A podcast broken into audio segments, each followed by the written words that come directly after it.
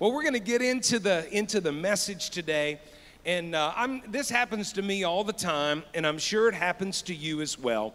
But but often, I find things that I forgot that I owned. Right? Do you guys do this all the time? I did it this week. I was going into our shed in the yard, which we very seldom ever go into because it's it's so dangerous. And uh, I was looking for some folding chairs because we were going to take the grandkids uh, out to the lake. And so I was looking for some folding chairs, and I go in, and I don't find I don't find folding chairs, but I found something like eight bicycles and 13 sleds and two groundhogs that I forgot we had. like, I didn't even know that we owned these things. And uh, have you ever done that? Like, you went and bought something, and then a, a little while later, you found, hey, we already have two of these things. And, and I, you know, I just went and I just went and bought some more. Well, um, sometimes uh, I, I think we have forgotten some things that we should have in our lives we, we've forgotten some things that we should be practicing and, and operating in in our lives. And, and we, ju- we just kind of for, forgot them, we misplaced them. And so today we're going to start a new series called Forgotten Virtues. Forgotten Virtues. And for the next few weeks, we're going to look at topics like integrity. We're going to look at topics like purity that nobody talks about anymore. We're going to look at some things like humility and gratitude. And our topic today is going to be honor. Honor. Honor is not something that we see very often in our culture today, but we desperately need it. Just imagine how different the world would look right now, this moment, if we were people of honor who choose to honor one another. How, how, different would the, would the news look right now? How different would the landscape of America look right now if, if we simply took this one principle from God's word and we honored one another? So, we're going to get into the scriptures and we're going to see what God's word has to say about honor. And this week I was scrolling through the book of Mark, which is a book in the New Testament of our Bibles, and, and I found this amazing I was seeing Jesus do some incredible things. If you just start in Mark chapter 1, you'll see Jesus doing a couple of things. Number one, he's casting out demons. Number two, he's cleansing lepers. And then he even heals Peter's mother in law. I mean, what kind of a God do you have to be to heal somebody's mother in law? Oh, come on. Uh, that's a mom in law joke. They're cheap and they're easy. But uh, we love you, mother in law. Somebody say amen. Come on. If you want to eat lunch today, you better say amen. That's Mark chapter 1. Mark chapter 2, Jesus comes upon a man who's, who's been paralyzed and, and, and for a long, long time, and Jesus miraculously heals a paralyzed man. Mark chapter 3, Jesus encounters a man with, we're just called a, a, withered hand. We're, we're not sure exactly what's wrong with his hand, but it's withered. He can't use it, and Jesus heals him, and he opens up his hand and he, he's got a miracle literally in his hand. Then, Mark chapter 4, he's, he's in the midst of a storm. He's on a boat with his disciples, and, and they think that they're going to die, and they wake Jesus up because he was asleep on the pillow. And he, he stands up and he speaks peace and calm to the wind and the waves, and he calms the storm with only his voice. Then, Mark chapter 5, he kicks it up another notch and he sets a demon possessed man free he heals a woman who had an issue of blood. She had been bleeding for 12 years, and he heals him, heals her. And then Jesus does the incredible. He raises a girl from the dead, a 12-year-old girl. She's dead, she's gone, and he brings her back to life. Mark 1, Mark 2, Mark 3, Mark 4, Mark 5. Jesus Christ is on a roll. But then we get to Mark chapter 6, and nothing incredible happens. Nothing. His miracles dry up, they cease, they stop. What would cause Jesus to go from a water walking, demon casting out, healer of the leper, raiser of the dead, miracle worker, to then just appearing to be a common carpenter overnight? what would, what would cause that? I mean, he was the same Jesus yesterday, but as he enters his hometown, something changes that causes nothing to happen. Let's look at it in Mark 6 and verse 1. It says, Then he went out from there and came to his own country. Everyone say, own country. He came from his, er, to his own country, and his disciples followed him. This is a side note, but that's what disciples do. They follow Jesus. Some people say, Pastor, how do I, what I got to do to be a Christian? How do I do this thing? How do I live the Christian life? It's real simple. Follow him. That's what disciples do. Don't get tied up in a bunch of stuff you don't understand. Don't let some crazy preacher on YouTube uh, confuse you. Wait a minute, I am now a crazy preacher on YouTube. Okay, I can't say that anymore. but don't let a crazier preacher on YouTube confuse you. Just follow him. He's a good shepherd and he will lead his sheep. Come on, somebody, say amen. So it says his disciples followed him, verse 2, and when the Sabbath had come, he began to teach in the synagogue. Synagogue. So now he's around the church folk. And many hearing him were astonished, saying, Where did this man get these things? And what wisdom is this which, give, which is given to him that such mighty works are performed by his hand? Now, now watch this. Here is Jesus. He's in his own hometown. People are listening to him teach. They're hearing testimonies of what he's done in other places. But, but because they know him, because they're familiar with him, they begin to question him. Verse 3 says this they're talking to themselves, they're talking within themselves. Verse 3 Is this not the carpenter? They're like, wait a minute. The guy that I'm hearing all these testimonies about. He's, he, he built my coffee table last year. Debbie, he made that, that hutch that's in your dining room. I mean, I mean, he was a nice guy when he came into your kitchen and he made that hutch, but like he didn't work a miracle. It took him three days to build the thing. I mean, but now he's now people are talking that he's this miracle worker. Are, are you sure? I mean, he's He's really just a carpenter. And they go on and they say, the son of Mary, the brother of James and Joseph and Judas and Simon. Simon, they're like, wait a minute, we know his mom. She's in the PTA with us. Like, we know his brothers. His brothers play on our son's baseball team, and they're not even very good. Like, like how can how can Jesus be great when his brothers are not even very good? And then they say, and are not his sisters here with us? They're like, wait a minute. His sisters hang out with our daughters. They're in the church youth group. They're, they're backward and shy, probably homeschooled. Um, and so, anyway, we're homeschoolers. But, but anyway, I mean, how, how, can, how can Jesus be so special when his family is so common. And look at how it, verse 3 ends. So they were offended at him. What? Why? Why would they be offended at him? So far, he's, he's been astonishing them with his teaching. People have given testimonies. They're probably following him into this town and they've seen him do incredible things in other towns. Why are they offended at him. He's done nothing offensive. But to them, he's not special. To them, he's just a carpenter. To them, he is common. And as they are sitting there dishonoring him in their hearts, Jesus reads their thoughts. It's like Jesus was reading their email. And look at verse 4. But Jesus said to them, to those who are thinking this.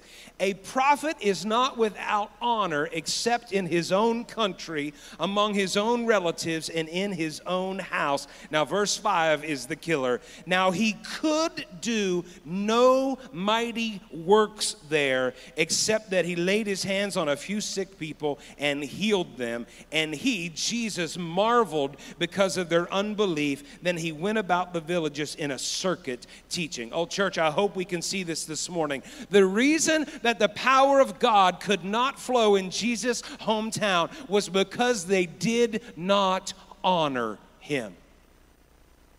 They dishonored him. They said he, he's just He's just Mary's boy. He's just Joseph's son. He's just a carpenter. Now, in other towns, he's Jesus, the waymaker. In other towns, he's working miracles, but when he gets to this place without honor, the power of God dries up. Was Jesus a different person in Samaria than he was in Nazareth? No. He wasn't different. He was the same, but the hearts of the people were different. They were people without honor. And this shows us what happens to a people with no honor. The power of God dries up. The power of God can't move the way that God wants it to move when we are a people without honor. Isn't it amazing that in five chapters Jesus could work miracles, but when we get to chapter six, it says he could do, not that he wouldn't do, not that he didn't refu- that he refused to do it, but he could do no mighty work. That's sad, right?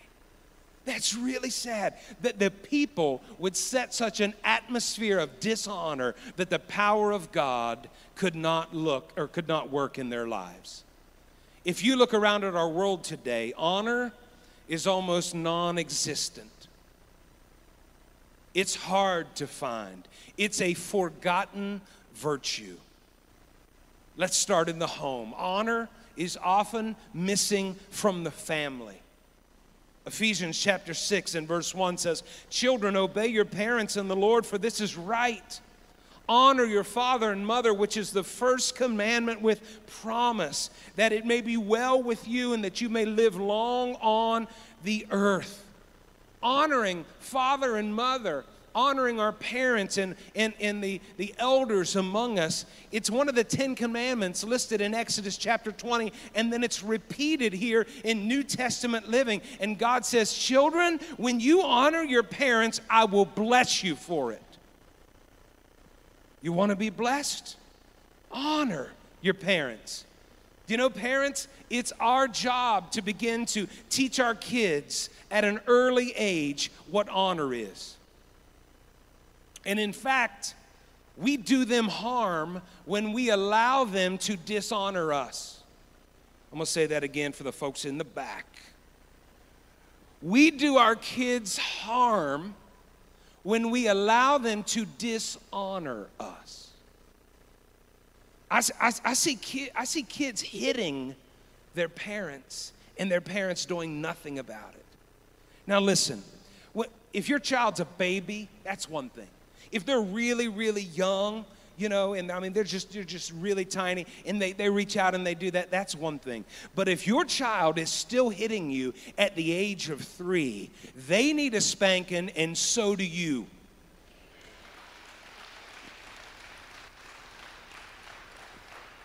And don't waste your finger strength sending me an email this week. I won't read it. I, but seriously, I, I, I see kids hitting their parents. That should never be allowed. That should never be allowed. You stop the first time they hit you, you start teaching them that is dishonorable. It's not only hitting, it's, it's words. I, I, hear children talking disrespectfully to their parents, and the parents say nothing in return. Moms, dads, we're training our kids from a very young age, and the way that we allow them to treat us will be the way that they treat others. If you want to make a difference in society, you train them in your home. Now, I just want you to notice all the kids, all the young people, listen to how loudly your mom and dad are saying amen and clapping their hands now because I'm about to get in their business, okay? Now, kids, young people, I need you on my side now. I know I've offended you, and I want to say, I'm sorry. Now I need you because we're going to pick on mom and dad. And all the young people said, You're still mad at me. I love you.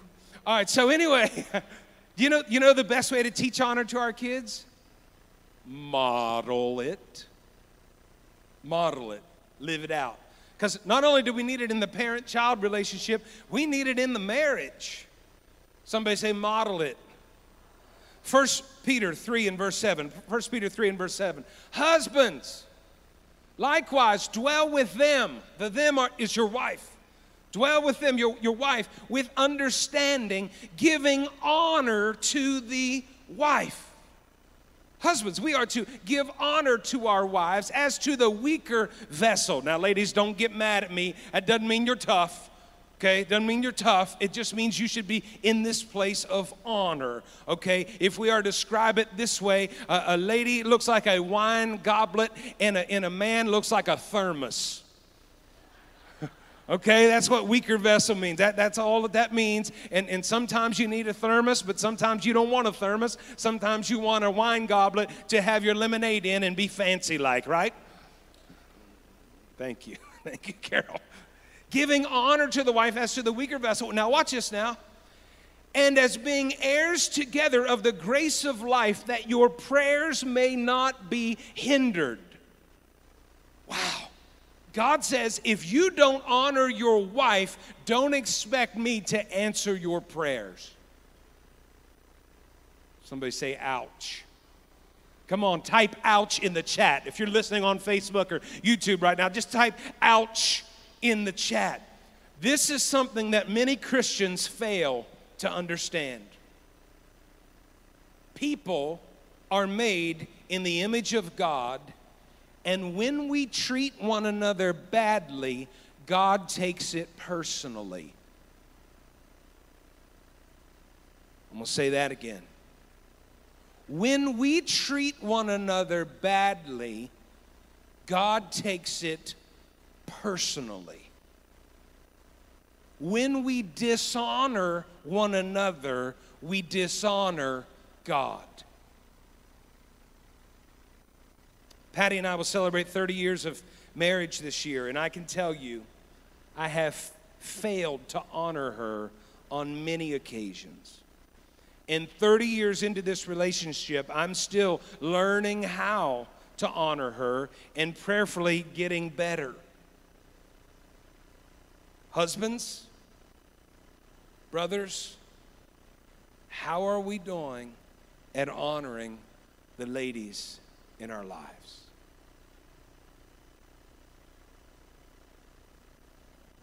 Wives,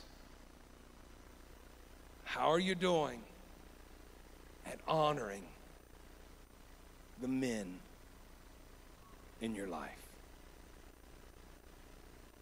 If we want to teach honor to the next generation, the best way we do that is to model it. And all the young people said, Amen. Four of you participated, the others were afraid you'd get no lunch. It's okay. It's okay. All right, so what are some practical ways to show honor? What are some practical ways to show honor? Well, we honor one another with our words. Often we'll talk to our spouses in a way that we would never talk to a complete stranger. Can we be honest? Has anyone else in the room besides me gotten a little grouchy during quarantine? Come on, raise those hands. Come on, let's see some honesty in the house of God. Has anybody gotten a little bit cranky during quarantine? Right? It's, it's, been, it's been tough. I, I, I don't know about you, but in my home, we have had some intense moments of fellowship. That's what we, that's what we, we don't say fight, intense moments of fellowship. But, but here's what I want to do. I want to take this opportunity right now. If you need to say, I'm sorry, to someone who's with you for what happened during quarantine. If you need to say, I'm sorry for what happened during quarantine, just look at them right now and say, I'm sorry. Patty, I'm sorry. Wherever you are, I'm sorry. Come on, if you're listening online, just, just type I'm sorry in the chat. Don't waste this opportunity because stats tell us that people are four times more likely to forgive you while in church. Go ahead, just say it again. Say, I'm sorry. I'm sorry. Don't waste the opportunity. Right, type it in the chat right now. I'm sorry. We honor one another with the words we speak. And listen, sometimes we dishonor one another by the words we withhold. I want to say that again. Sometimes we dishonor one another by the words we withhold. Sometimes you know that person is fishing for a compliment, but you withhold it anyway. Would it kill you to play along and give him a compliment? Life is hard, and sometimes you can make a real difference in somebody's life by a few kind words.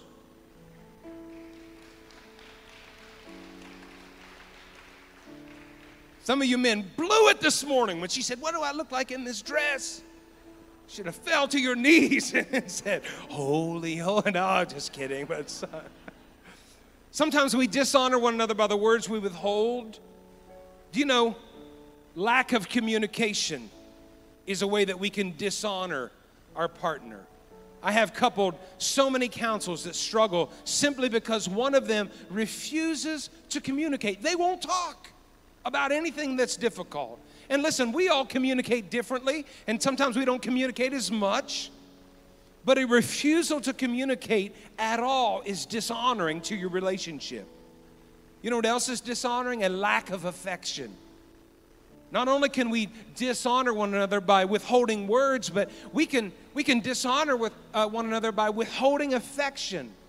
Especially if you know that your spouse or your kids have the love language of physical touch. You know that, but yet you withhold that on purpose. That's dishonor. We could go on all day. There, there are lots of ways that we can honor and dishonor people. I often try to honor people by the way I dress them.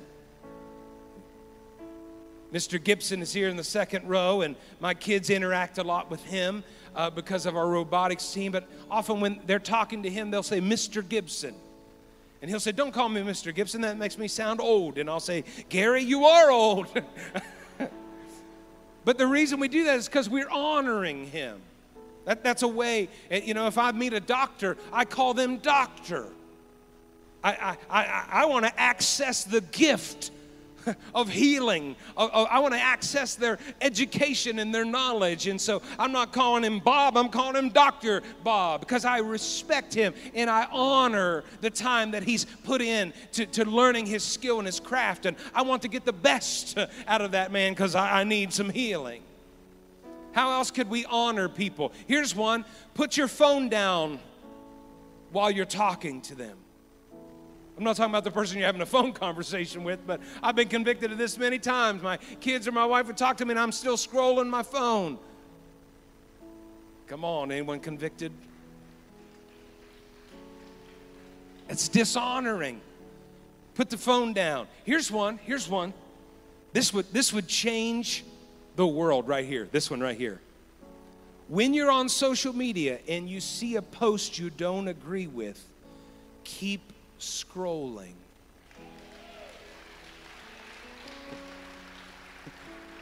Do you know that we do not have a moral obligation before the throne of God to comment on everything we don't agree with?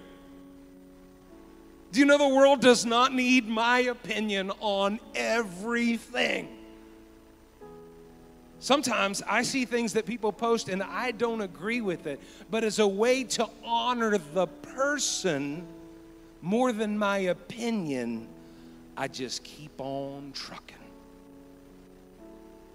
There are lots of ways we can honor and dishonor people. Now, let me just finally, we're going to close in just a minute, but I want to talk about one misconception about honor. One misconception about honor is that in order to honor someone, they must first be honorable. This is the idea of the world. If, if I'm going to honor you, well, you have to be honorable. Otherwise, I'm not, I'm not going to honor you. I believe the Bible actually teaches the opposite. I believe the Bible actually teaches that honor is more about us being an honorable person than someone else being deserving of it. Come on, if we're honest this morning, we all have people in our lives that we might find it hard to honor. But I have learned that honor is something I carry and I choose to give, and it's not something that's necessarily earned.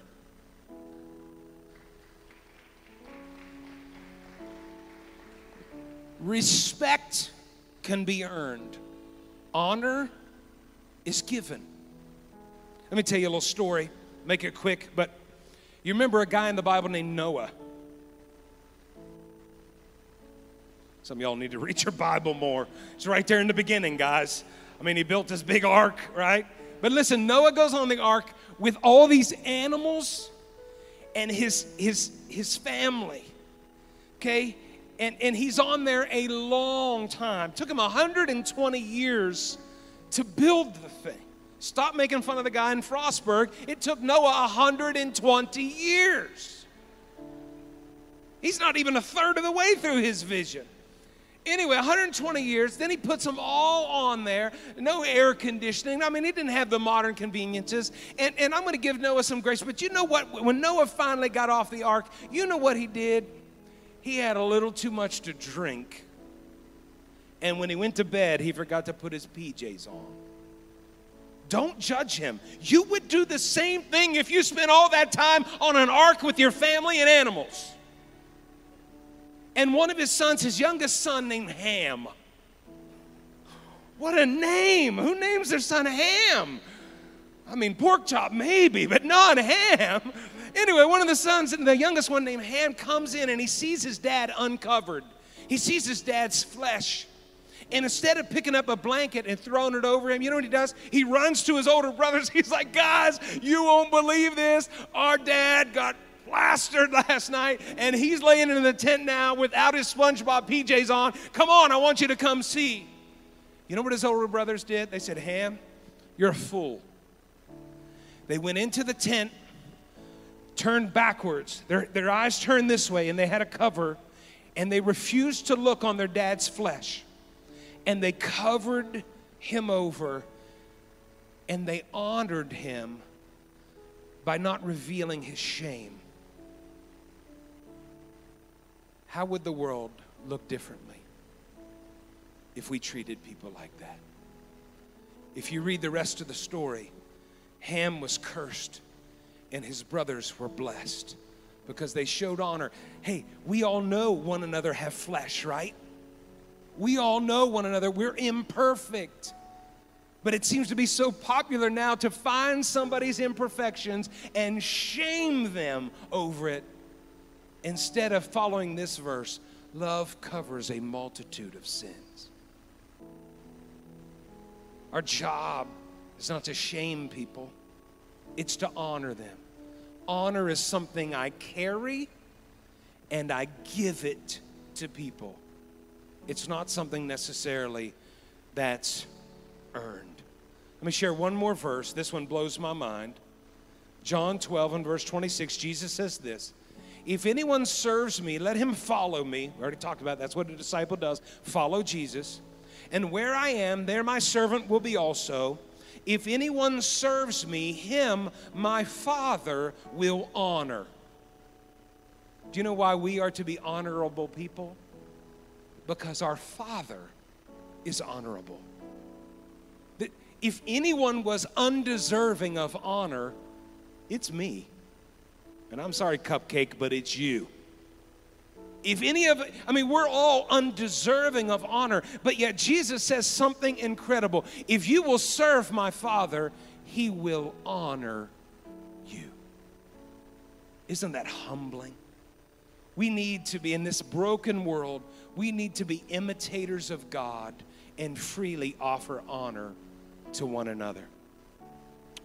Last week we were having our drive in service, and, and I'm telling you, each week, you know, things have gotten a little better. First couple of weeks, we didn't have anybody in the room and had to preach just to the camera. And I'm thankful for cameras, but it's not the same. And then we went to the drive in, and it was good to see some of you through your tinted mafia glass. How do you guys even drive with that stuff? I don't understand that. But anyway, I could see like the people in the front row.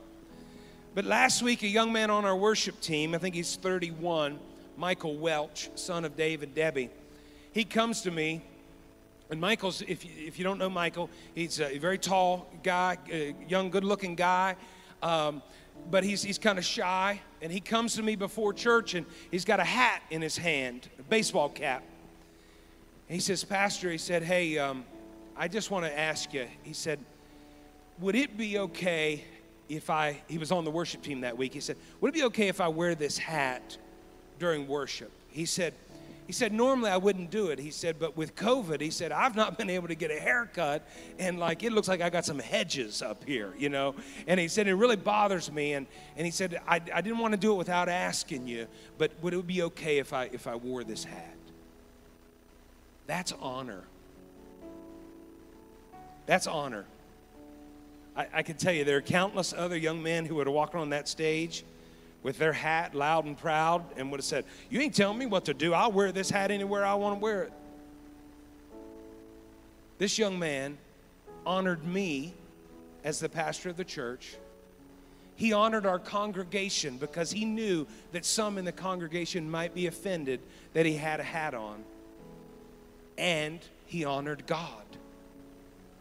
He knew he was ministering to God's people last week, and he didn't want anything, even, even if it was his own personal attire, he did not want that to be a distraction to leading people into the presence of God. I said, Michael, if you'd feel more comfortable this week wearing that hat, you put that hat on and let's worship God.